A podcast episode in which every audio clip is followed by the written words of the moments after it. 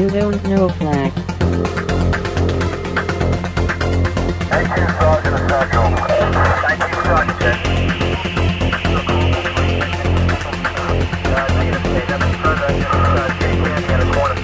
You, don't know flag. Welcome to You Don't Know Flag, a podcast full of stories about retro gaming, retro computing, video games, arcade games, and technology from a guy who was there and still is. My name is Rob O'Hara, but for the next 30 minutes, you can call me Flag. Episode 3 Arcades. Hello, and welcome to episode number three of You Don't Know Flag. This is episode 103, titled Arcades. And uh, I'd like to thank everybody for tuning in once again. I know episode two was all about Dungeons and Dragons, which was kind of strayed uh, from what the original idea of the podcast was. So thanks for bearing with me, and thanks for coming back for episode three. This episode is being recorded on April 4th, which is three days after its scheduled release date. But um, the other one had a lot of clipping. I had some microphone problems, and I've uh, since smashed the old microphone. So we have an all new microphone and new uh, whole new setup here. So here we are. We're ready for episode 103. We're ready. I'm ready. Are you ready? That makes us ready. We're ready. Uh, and so episode 103 is all about arcades. Uh, I'm going to be talking about some of the old arcades that I used to hang out uh, in as a kid and a, a young teenager. And uh, the last, probably third of the show, is going to be some funny stories that took place uh, in arcades.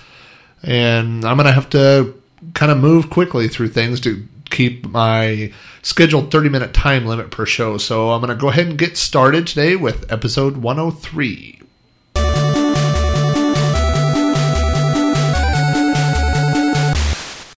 The first arcade game I have a specific memory of playing is Donkey Kong. There was a pizza place uh, just outside, uh, not too far from our house, called Shotgun Sam's.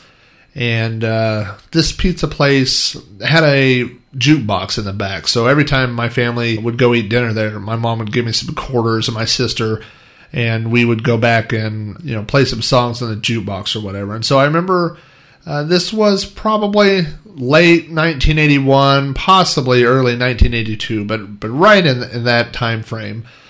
We had gone to eat at Shotgun Sam's, and my mom had given us some quarters to go back and play some songs in the jukebox, like she always did. And when we went back there, I remember seeing two arcade games. There was one surrounding the jukebox.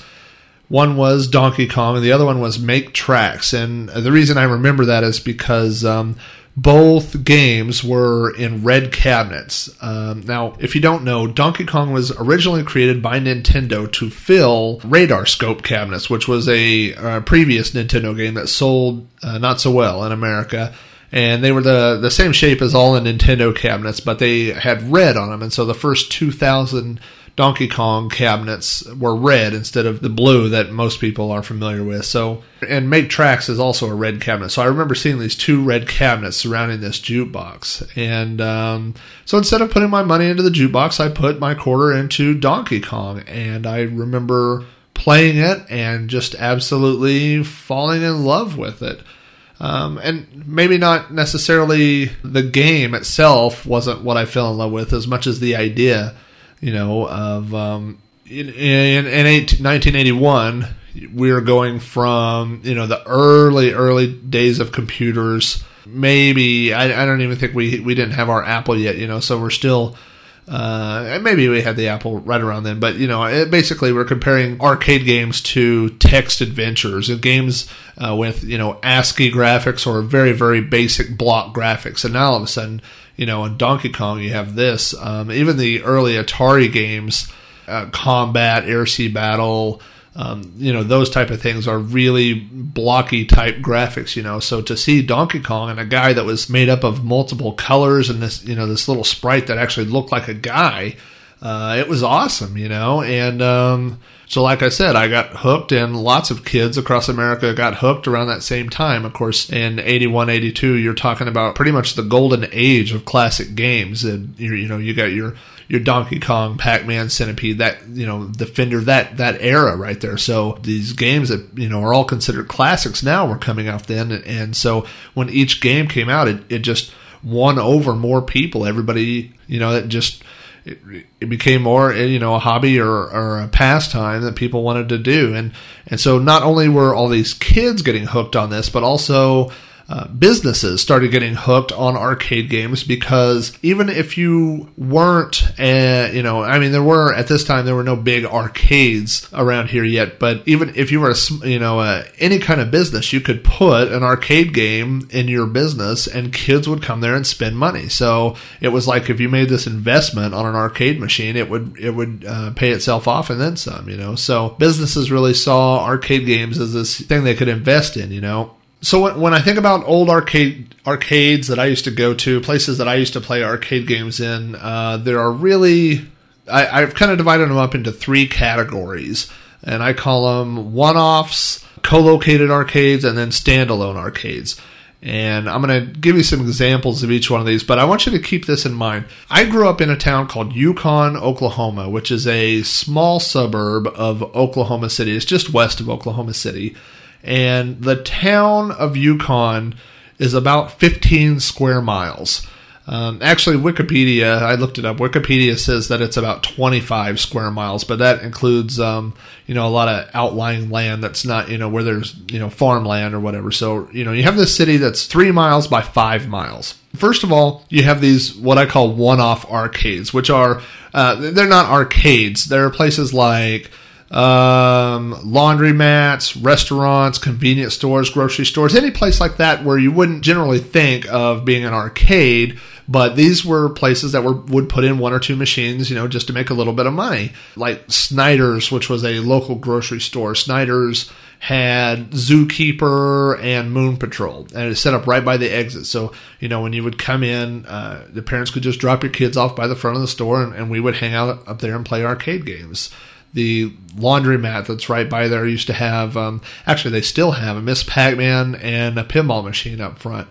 Um, the convenience store by my house um, restaurants you know would have one or two type games. They wouldn't have like what you think of now like um, like when I think of Pizza Hut or places like that that have a little alcove with a little game room, it wasn't like that. It would just be like one or two games when you walked in, standing there, you know. But any any place like that that could that could afford to buy a game would put one in just to you know draw customers and draw a little bit of extra money in. So, but that's so that's one offs. That's what I call one offs.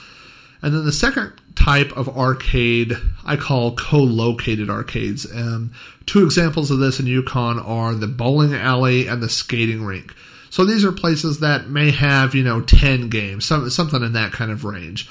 Uh, the bowling alley had pool tables and, and, arcade games there and stuff. So by being co-located, you know, like my friend Jeff and I, we did actually go to these places just to play the games. But you know, it it would be you know they're kind of piggybacking on like at the skating rink. Most kids would go to the skating rink to skate, and then they would also play video games. So so there were the co-located that kind of came next uh, in my memory, and then on the tails of that you have the actual full size standalone arcades. Now, again, remember that I said Yukon is three miles by five miles.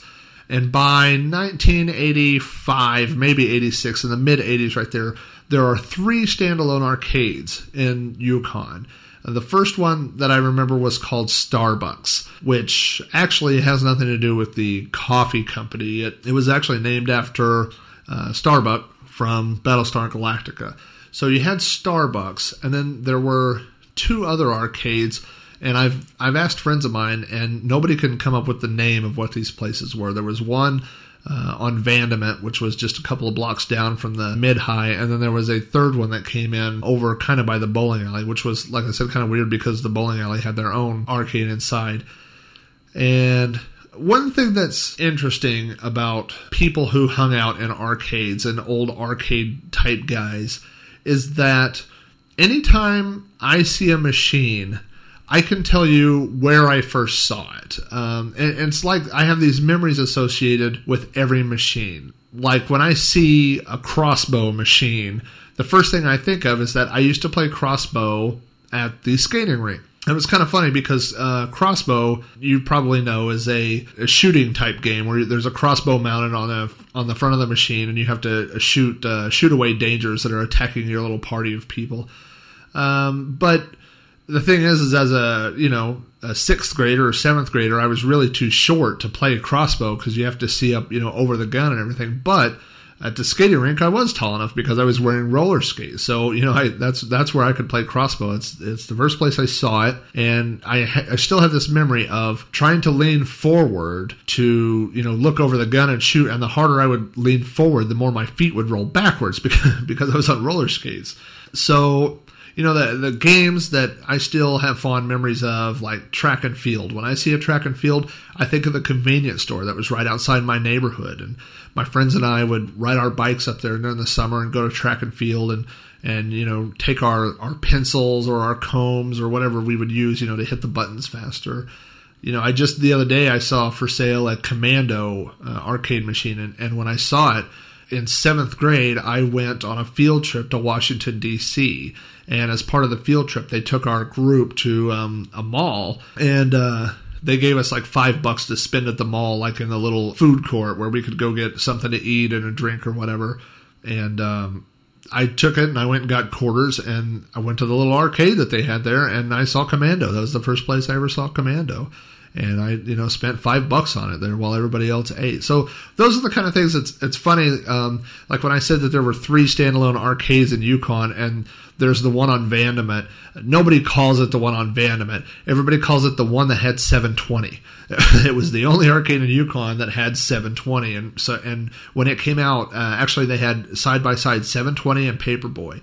So not not only when I see those games I think of that that place, but also you know that's how that place is remembered. It's nobody remembers its name, but everybody remembers that it was the place with 720. Um, likewise, the one that was over by the bowling alley. Um, it was actually this is kind of a neat story. Uh, my buddy Jeff, uh, he was one of my best friends in high school. He's still a good friend of mine today. Um, Jeff's parents' friends opened up an arcade, and this was the the third arcade that I mentioned that's over by the bowling alley, and the weekend before they opened, uh, his parents contacted, uh, or you know, the people that were opening it contacted Jeff through his parents, and Jeff contacted me, and uh, the the people, the owners, wanted to hire Jeff and I to come test the arcade. And so the deal was we would have to, this was what we were being forced to do. We were forced to play every game in the arcade and then give our feedback. So we had to tell them, uh, you know, uh, what joysticks weren't working, or you know, if any buttons were sticky, and what we thought of different games. You know, they had some some newer games, some older games. We had to give our input or whatever. So we we spent a Saturday doing that. It was really fun. One of the funny things was they had Golden Axe and Double Dragon which are two of probably three or four games I've ever beaten in my life. But it just as a coincidence, they had both of those games. So the idea was that we were supposed to go around, you know, put a quarter in each machine, uh, you know, and play it and tell them what we thought and then move on. And, and when we got to Double Dragon, that's probably Double Dragon and Golden Axe are, I think, the only two games I've ever beaten on one quarter.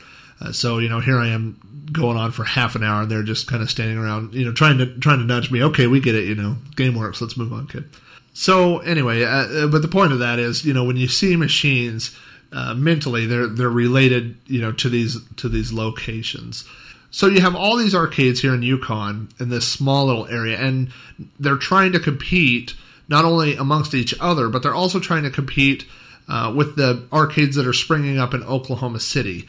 Uh, you have Cactus Jacks, which is just uh, two or three miles outside of Yukon, right at, right in the west side of Oklahoma City. Uh, and then another big one was Le Mans which was in Crossroads Mall. Actually, there were four or five malls in Oklahoma City, and all of them had arcades. Uh, the the Heritage Park Mall had Starcade, which actually closed down uh, just about two years ago. They had a big auction. I bought a couple games from it.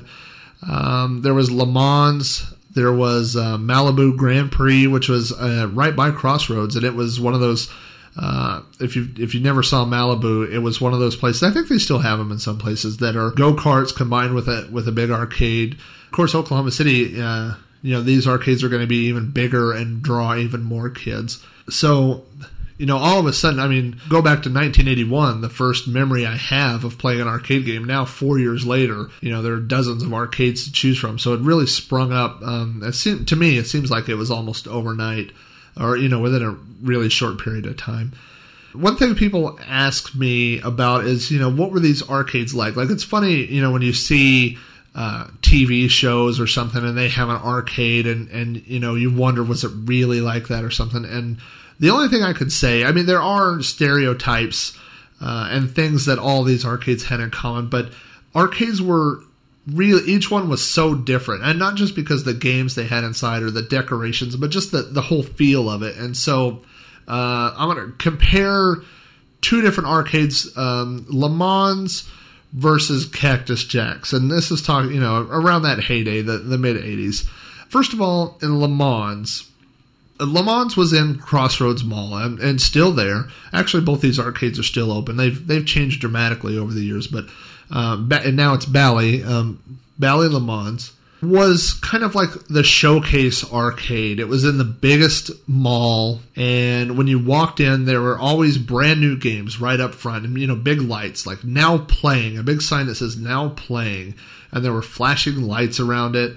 Uh, they had almost like casino style carpet, like really uh, dark red carpet with patterns in it, and then the walkways were lined with um, like a movie theater, uh, you know, lit up with little moving light bulbs and stuff like that. And then uh, it, it's actually three levels. The arcade is three levels. Um, there's a, a, lower level to the left, which had skee ball machines and maybe some kiddie type uh, games, but but no ticket stuff back then. Uh, you know, it's all all games. And then the middle area was divided. You know, in the front was all the new stuff, and then you know, kind of regular stuff in the middle, and then there was a third area off to the right, which was you know all the regular like after things weren't after things weren't hot anymore or new, then they would move them up to that area. And there was a couple of air hockey tables up in that area. And then right in the middle, just behind where the new games were, was a big video jukebox. I, it's the first one I can actually remember seeing where you could you put money in, but it would play music videos, and there were you know a couple of big screens, um, and it would play videos of stuff like uh, Madonna and Michael Jackson and Cyndi Lauper, you know, the, whoever's popular on the radio, that sort of thing, you know. Le Mans is the first place I ever remember seeing Dragon's Lair. And they had the deluxe Dragon's Lair with a second monitor on top because people would crowd around, you know, to to see this game. You know, it, so it was that type of arcade. Um, it was the first place I ever saw Time Traveler, the uh, the hologram uh, arcade game. I mean, so it's that type of arcade. You know, brand new games, everything's nice, it's well lit, um, popular. You know, uh, that that was Le Mans. Now, uh, Cactus Jacks, which is about three miles from my house.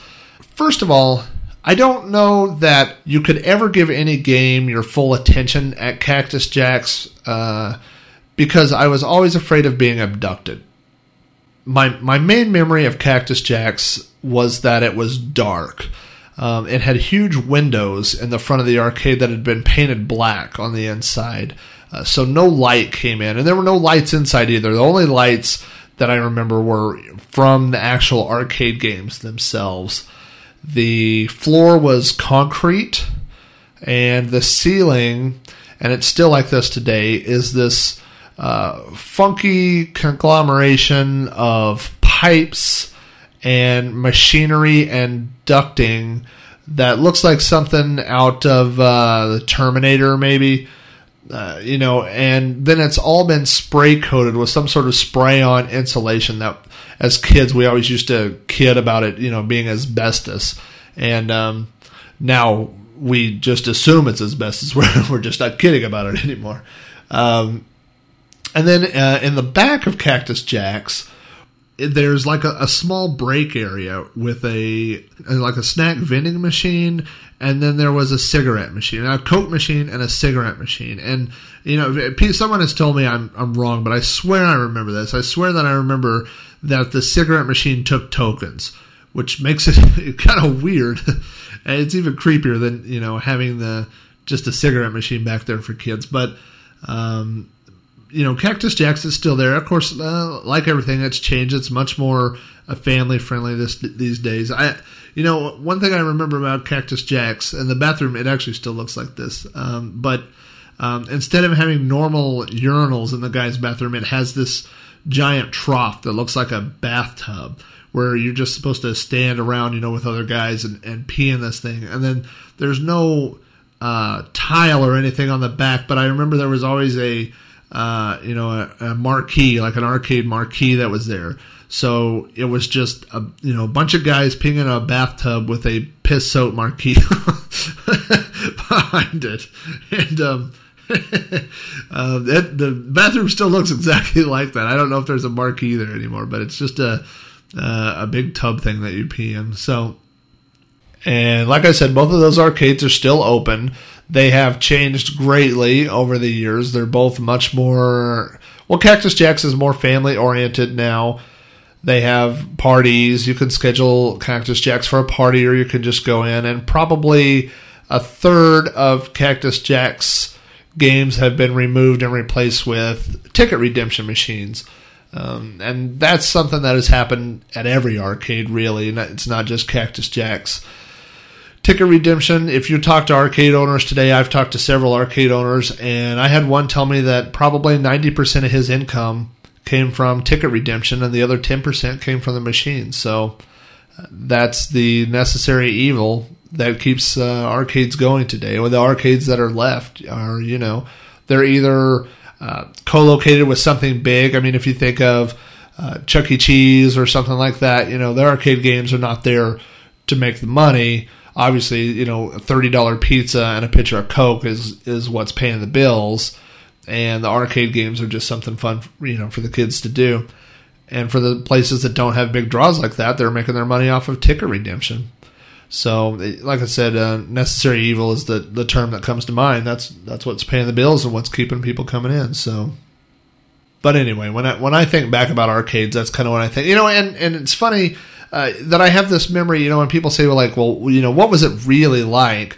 And you know those i always think about um, the movie tron. There's that scene at the beginning of tron where flynn is about to uh, you know get the high score and he's gonna shoot down the recognizer.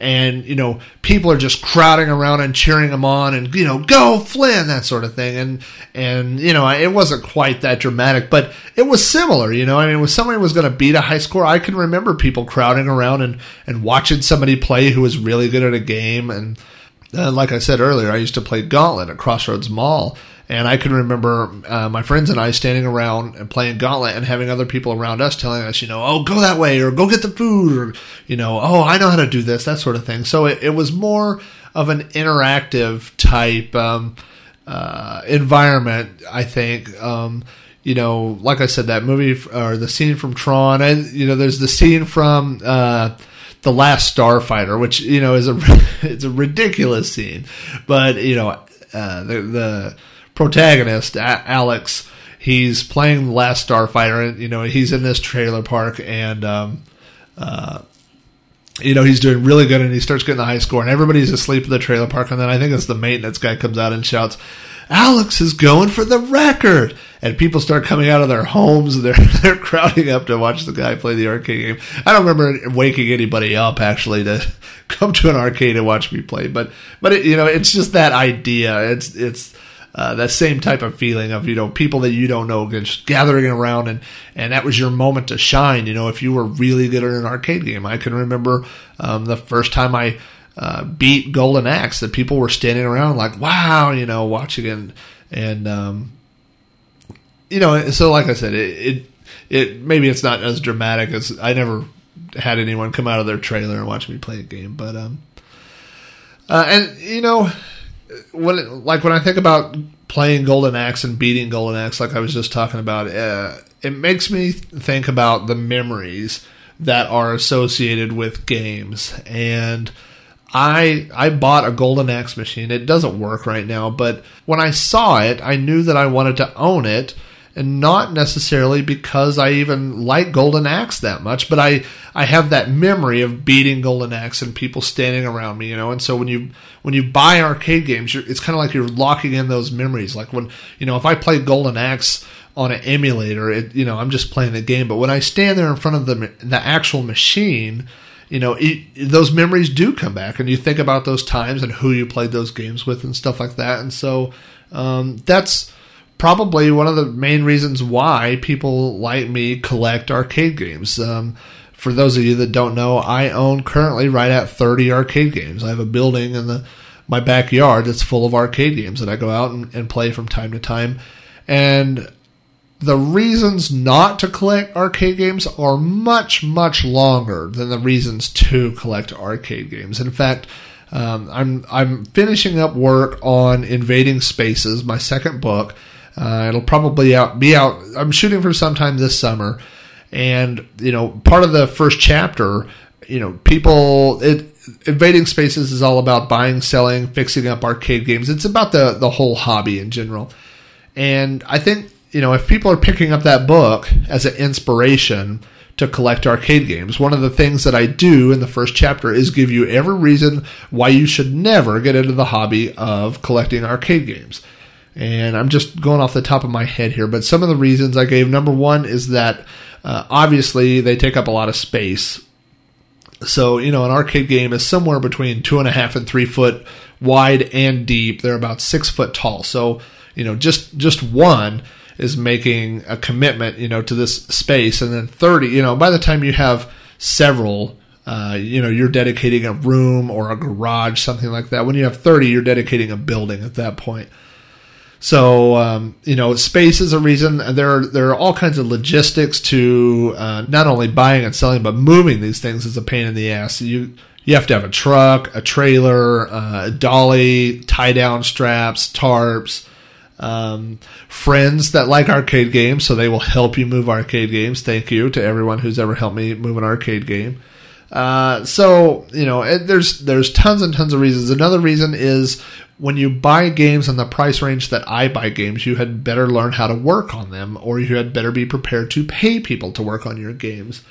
Um, you know, we're talking about uh, you know machines now that are 20 30 years old and you know a lot of them weren't built to last that long so there are common repairs there are expensive repairs delicate you know all these different types of things and um, that's one thing that i I want to get the word out early that invading spaces is not a technical repair manual. Um, in it, I'm gonna, you know, I have a chapter about troubleshooting and basic repairs, that sort of stuff. But I'm not going to get into a lot of the details, like you know, technically how to do you know specific uh, install cap kits. Let's say. I mean, I'm, I'm going to tell you, you know, what a problem is, how to diagnose it, and then you know move on from there. But it's it's not a technical type book. It's more of a you know beginner's guide to the hobby in general, uh, and kind of an overview of everything. So and then, uh, you know, the biggest reason not to collect arcade games is that you can play them all for free on your computer with MAME.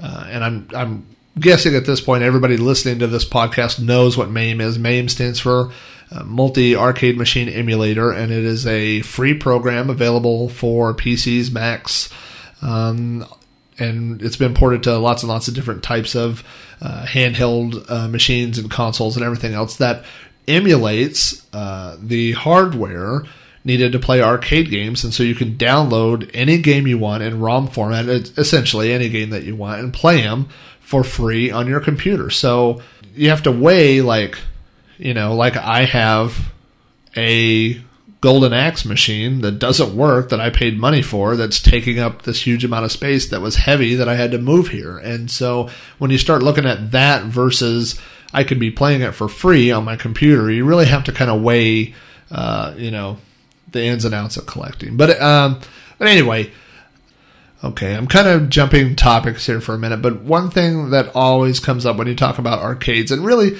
this talks this is about anything that has to do with retro. I, I had to deal with this uh, topic when writing Commodork, and I don't know that I handled it great. But the the the question, like with Commodork, you know, you have you say the whole point of Commodork was I love the old days. I love playing on a Commodore. I love BBSs. I loved old modems why did it go away then? If it was such a great thing, then what happened to it? And I could talk about that for you know hours, but but you have the same question with arcades. You know, if arcades were such this great thing, they were so neat, they're so cool. Everybody that looks arcades, you know, I mean, all these people are interested in arcades. Well, what happened to them? Why did most of them close down?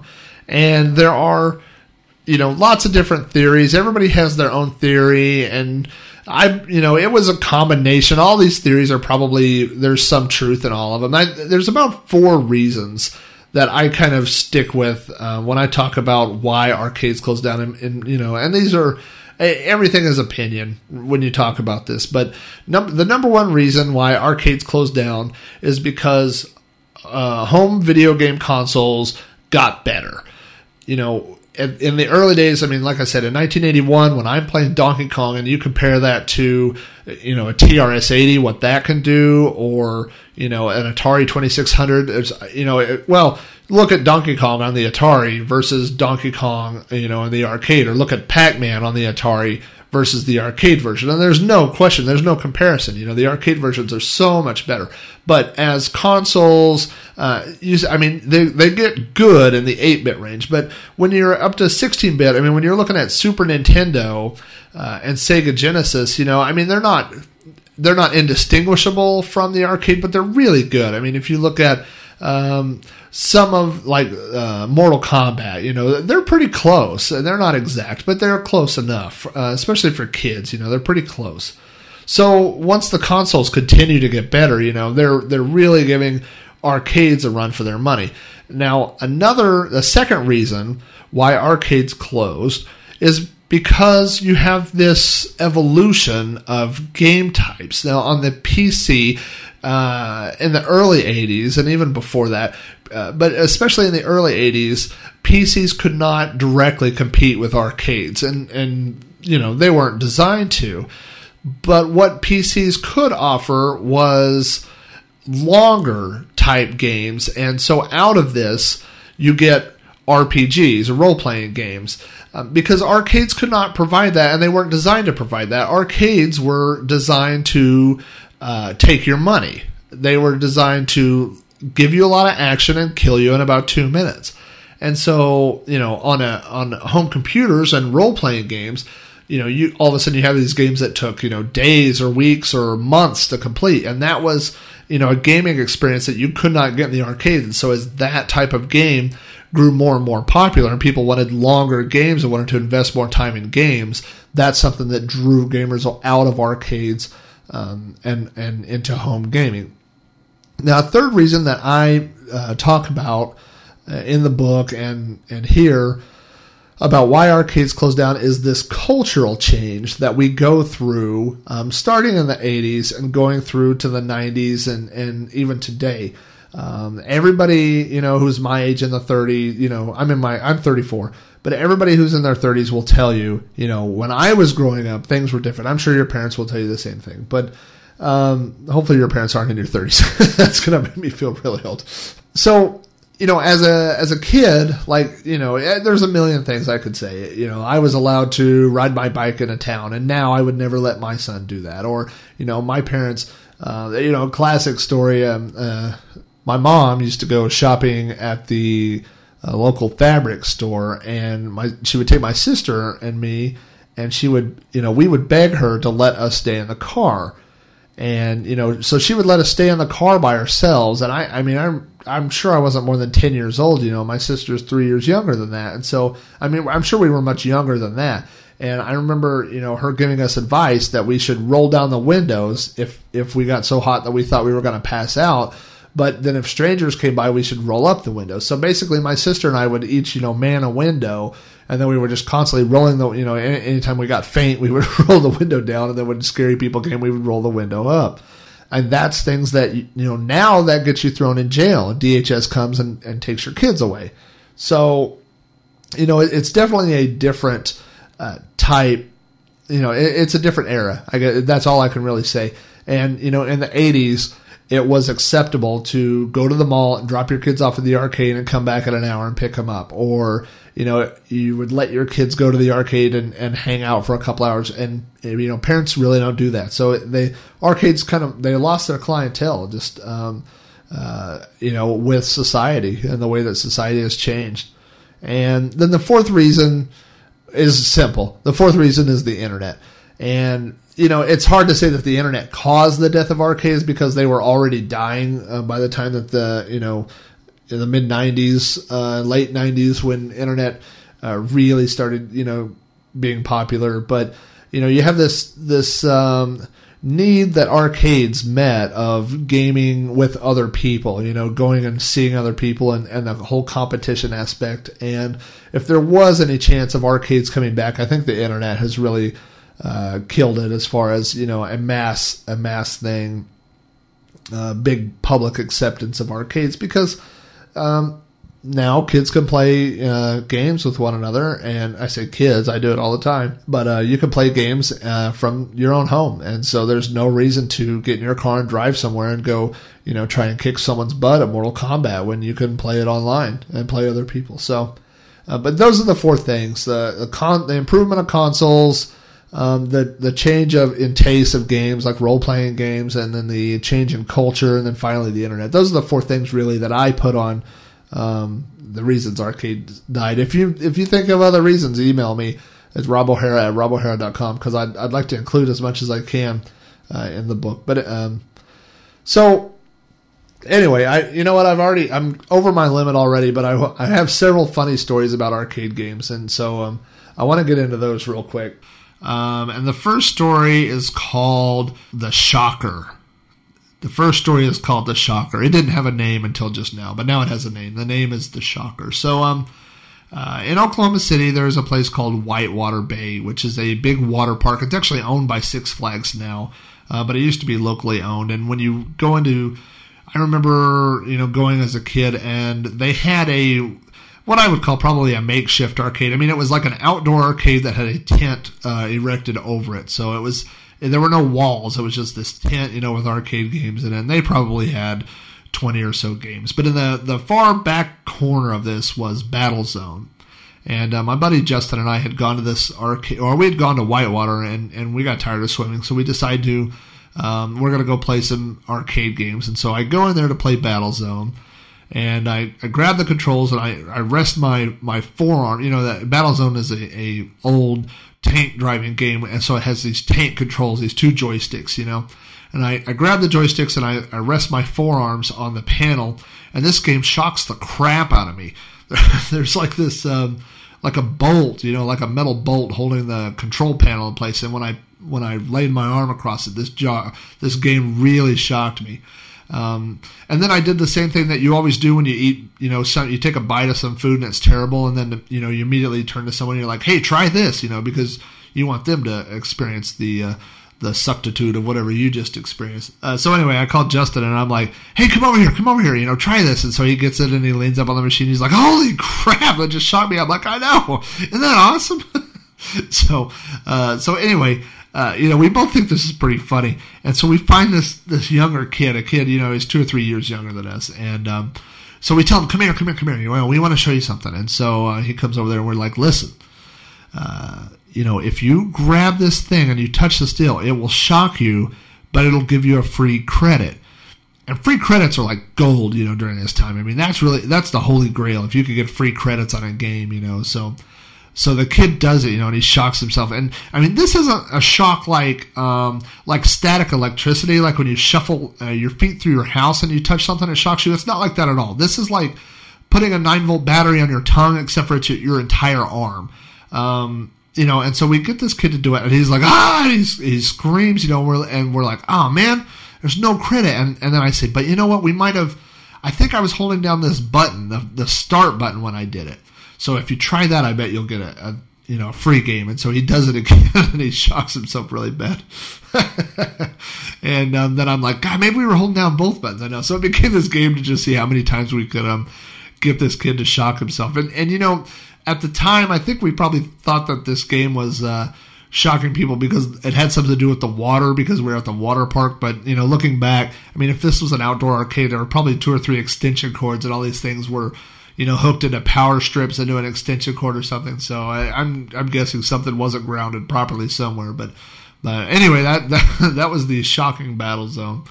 Um, and a, a second story I wanted to tell you about is about my Karate Champ machine. Now, I always liked Karate Champ. You know, I told you earlier about associating games with places. My bowling alley had Karate Champ, and um, I, I'm assuming people know this now, but when you played arcade games, you know, especially if it was a popular game, uh, you could reserve plays, uh, if you want to say that, by taking quarters and stacking them up on the marquee. So, you know, you could put three or four quarters up there, and that meant you had the game reserved for that many times. And so I would go into the bowling alley and put my quarters up there and play Karate Champ, and people would come up and, and challenge me, you know, and, and you know, it's not like I was undefeatable or anything. Sometimes I got beat, but but um, so I, I, played a lot of Karate Champ, and uh, my friend Justin, the same guy um, uh, in the last story, also played Karate Champ. He lived in Norman, which is like 45 minutes uh, from me, and in between us was Le Mans. Uh, well, uh, in between us was Malibu Grand Prix. The arcade I mentioned that had the go kart racing and the big arcade, and so you know both of us would play Karate Champ in our hometowns, you know, on our on our own turf. Uh, and then we would meet at Malibu Grand Prix because it was halfway in the middle and play each other. Uh, I mean, we played lots of games at Malibu, but that was one thing we always did. So, um, anyway, uh, a few years ago, probably five years ago, I uh, saw an eBay auction for actually it was for uh, Super Mario Brothers, and I contacted the seller, and he said he actually had several games uh, for sale. So I went and met him and uh, it was one of those deals where you know the more we talked the better the deal got and the more games he was throwing in. So i don't, I don't remember what the deal started at but i ended up with with um, i took home five games that day for $500 so i paid 100 bucks a game. Um, but you know so we're, we're going through this collection of games and he had several games in his garage. And in the back corner i see karate champ and i was like oh man you know i used to play this with my friend all the time and so we, you know, I told him I, I want to, I want the Karate Champ. I have to have it, you know. So I pull it out, and I take, you know, I bought it and I brought it home, and uh, I open it up to clean it out, and inside, all through the bottom, are a bunch of old tokens, like old, you know, arcade tokens. And when I look at them, they're all from uh, Malibu Grand Prix, the Oklahoma City Malibu Grand Prix which basically means this is the machine that was at Malibu that my friend and I used to um, play against each other almost 15 years ago. So uh, now we haven't challenged each other since, since I've owned it, but um, that challenge is coming, my friends, and I will kick his ass with the front flip back sweep, the spinning heel kick, my my famous karate champ moves. But anyway, so uh, I, you know, like I said, I have 30 arcade games, but that's the only game uh, that I've ever found actually that I could actually trace back to one that I used to play as a kid. So, uh, so I enjoy that one. You know, when I go out there, and it, that's like I said about when it comes to collecting, it's not even necessarily the game Karate Champ, although I do enjoy it and I do have those memories associated with it. The memories to me are more important than the game itself. But actually owning the game that that my friend and I used to play, that's pretty cool. So, uh, but anyway, that's my Karate Champ. Um, now, the third story that I wanted to tell you, I'm going to go through this pretty quickly. Uh, this story doesn't have a name, but it's about um, the Black Knight pinball. Now, um, if you've ever, I don't know if you've ever seen the Black Knight. It was a, there's a, actually a sequel to it too, but the original Black Knight was a, a really popular uh, pinball game. But one of the the popular features about it was that I guess they weren't all like this. I thought they were. Everyone I saw was like this, but um, the Black Knight pinball uh, spoke and have a speech module that it would talk to you during the game, and uh, more importantly, uh, in between games, that would taunt you. You know, uh, tell you to you know put in a quarter, that you know the Black Knight is cannot be defeated, and uh, you know things like that. So now, when I was 16 years old, I worked at Mazzio's Pizza. And right next to the cash register was a small arcade with, um, I'd say, three or four arcade games and then a pinball table or two. We had, I remember we had Tetris. We had a sit down turbo uh, driving game. We had um, maybe a Ms. Pac-Man uh, and a Galaga. And then the pinball machine was the Black Knight. Now, uh, when I was uh, working there, I got promoted to shift manager. And so I, I one of my jobs was I would close. Uh, like on a Friday night, sometime I would I would lock up, and then Saturday morning I would open. So I would come in, you know, like at eight, in the morning on Saturdays, and there was another an older lady that that would also come in, and, and we would open the store and, and then have it ready, uh, you know, by eleven o'clock or whatever. So, but I but it, I had a key to the store. So uh, the other cool thing about Mazzio's is that they serve beer, and so. Um, you know, there would be three or four of us there on a Friday night, and we were supposed to be closing, but we would, you know, pour ourselves uh, a beer and then uh, play arcade games. You know, so it was like our own little um, private arcade, our, our little party place. You know, so so um, so we would do that, and we had done this one Friday night, and we had played uh, video games and stuff, and then we left, and apparently I forgot to lock the door.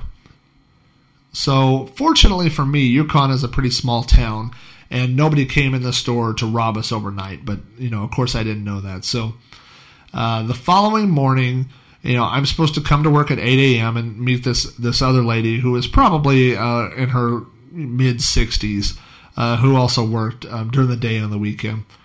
And I was running late. We were both supposed to be there at 8, but I was running a little bit late. I got there maybe about 10 after 8. And so when I pulled up to the store, I see her car, which is then surrounded by police cars with their lights on. And the lady uh, is sitting outside on the sidewalk, and the police are talking to her. And so immediately, you know, my mind is racing like, oh my God, what happened, you know? And so I go up there, and so I ask her what happened. And so she retells me the story of how her morning went. This lady arrived at the store around 8 o'clock and came up to the front door, and the front door was unlocked. So that's how we know that I had left the door unlocked on Friday night. Her first uh, instinct was that the store had been broken into and robbed. And uh, the Mazzio's, I, like a lot of restaurants, the lights are all the way in the back. The light switches are in the back of the store. So uh, you have to walk all the way through the store in the dark to get to the back to flip the lights on. So, uh, first of all, she's walking through the store in the dark. Second of all, she thinks that there may be a burglar still in the restaurant. So as she's walking through the store, she's walking really slowly. You know, she's she's scared to death. Right when she gets up to the cash register, which is of course next to the arcade, the Black Knight pinball says out loud, "The Black Knight will slay you." She runs out of the store so fast. She runs all the way out the store, down the, the sidewalk to the payphone, calls 911, tells the police that there's someone in the Black Knight that's about to kill her inside Mazzio. So this is why the police have now shown up. So um, we eventually, you know, after hearing the story, and I'm sure the police figured out that the um, Black Knight pinball machine was actually not um, going to kill her or steal anything from the store. So, uh, and then I think I quit Mazzio shortly after that. quit slashed was asked to resign. Uh, so anyway, that's the Black Knight. And you know what? Um, I was only going to tell you three stories, but uh, I like that story. I was only going to tell you three stories, but I actually have a fourth story that I will tell you real quick. Um, uh, a few years later, when I was probably uh, I was like 19, I was living in this small apartment and I was working at Pizza Inn. I worked at a ton of pizza places, and uh, Pizza Inn. I was a shift manager there as well. Um, and Pizza Inn had a few arcade games, and they had a Simpsons pinball machine, which I really liked playing. Uh, and I lived in a crappy apartment where I didn't have cable or a phone or anything else. So, you know, after work, I hung out at the pizza place a lot because that was a lot better than hanging out at my house. And so, um, you know, I would play this. You know, we would close or whatever, and I'd be done by midnight, but I might stay till one or two in the morning and and uh, you know play pinball. So uh, there was a, a a box up by the cash register that held suckers. And the idea was you could put a quarter in there and then, you know, take a sucker. And from, you know, probably three or four months that I worked there, I mean, like from when I started and three or four months later, uh, there were no suckers in it. And, but it, and it had, you know, probably five or six bucks worth of quarters in it. And nobody ever came to get it. And, you know, I asked someone about it one time and they said, you know, somebody brought it by and they put suckers in there and it was uh, for, you know, to help, I think it was for runaways, like to help runaway kids. Like, you know, kids who have run away and what they really need is $5 worth of quarters. That's going to help them out. So, um, but nobody ever came back to pick up the money, you know. And so I started taking the quarters out of the box to play pinball because you know, I mean, really, what's one less quarter? How's that going to hurt a homeless kid? It's not. They, what are they going to do? With, you know what they do with the quarter? They would come in and play pinball. So I kept this up for a little while. This um, my little quarter thing, but you know, uh, it didn't take long before we, you know, I ran out of quarters. There weren't that many quarters in the box. So what I decided to do was I actually started um, buying suckers at, uh, this little convenience store down the street. I would buy bags of suckers and put them in the box, uh, which I was then selling for a quarter under the guise of helping homeless children, and uh, then using the quarters to feed my pinball addiction. Uh, I didn't say this was a particularly good story or particularly nice story, but uh, anyway, so um, uh, if you were ever homeless and uh, found yourself uh, needing quarters and, and no one was giving you quarters, then I, I apologize for for my um, um, pinball my quarter ruse that I had going on. Uh, but anyway, um, you know, I'm going to leave you guys with that story, that that little upbeat ditty. So uh, we're going to go ahead and wrap up this. I know the show's run a little long, so um, thanks everybody for tuning in once again to You Don't Know Flack. My email address is robohara at robohara.com. So uh, if you have any comments about the show, any requests for upcoming topics or anything like that, feel free to drop me an email. Uh, you can always uh, catch the latest episode at tech.robohara.com. And with that, I'm out of here. So we'll see you on April 15th.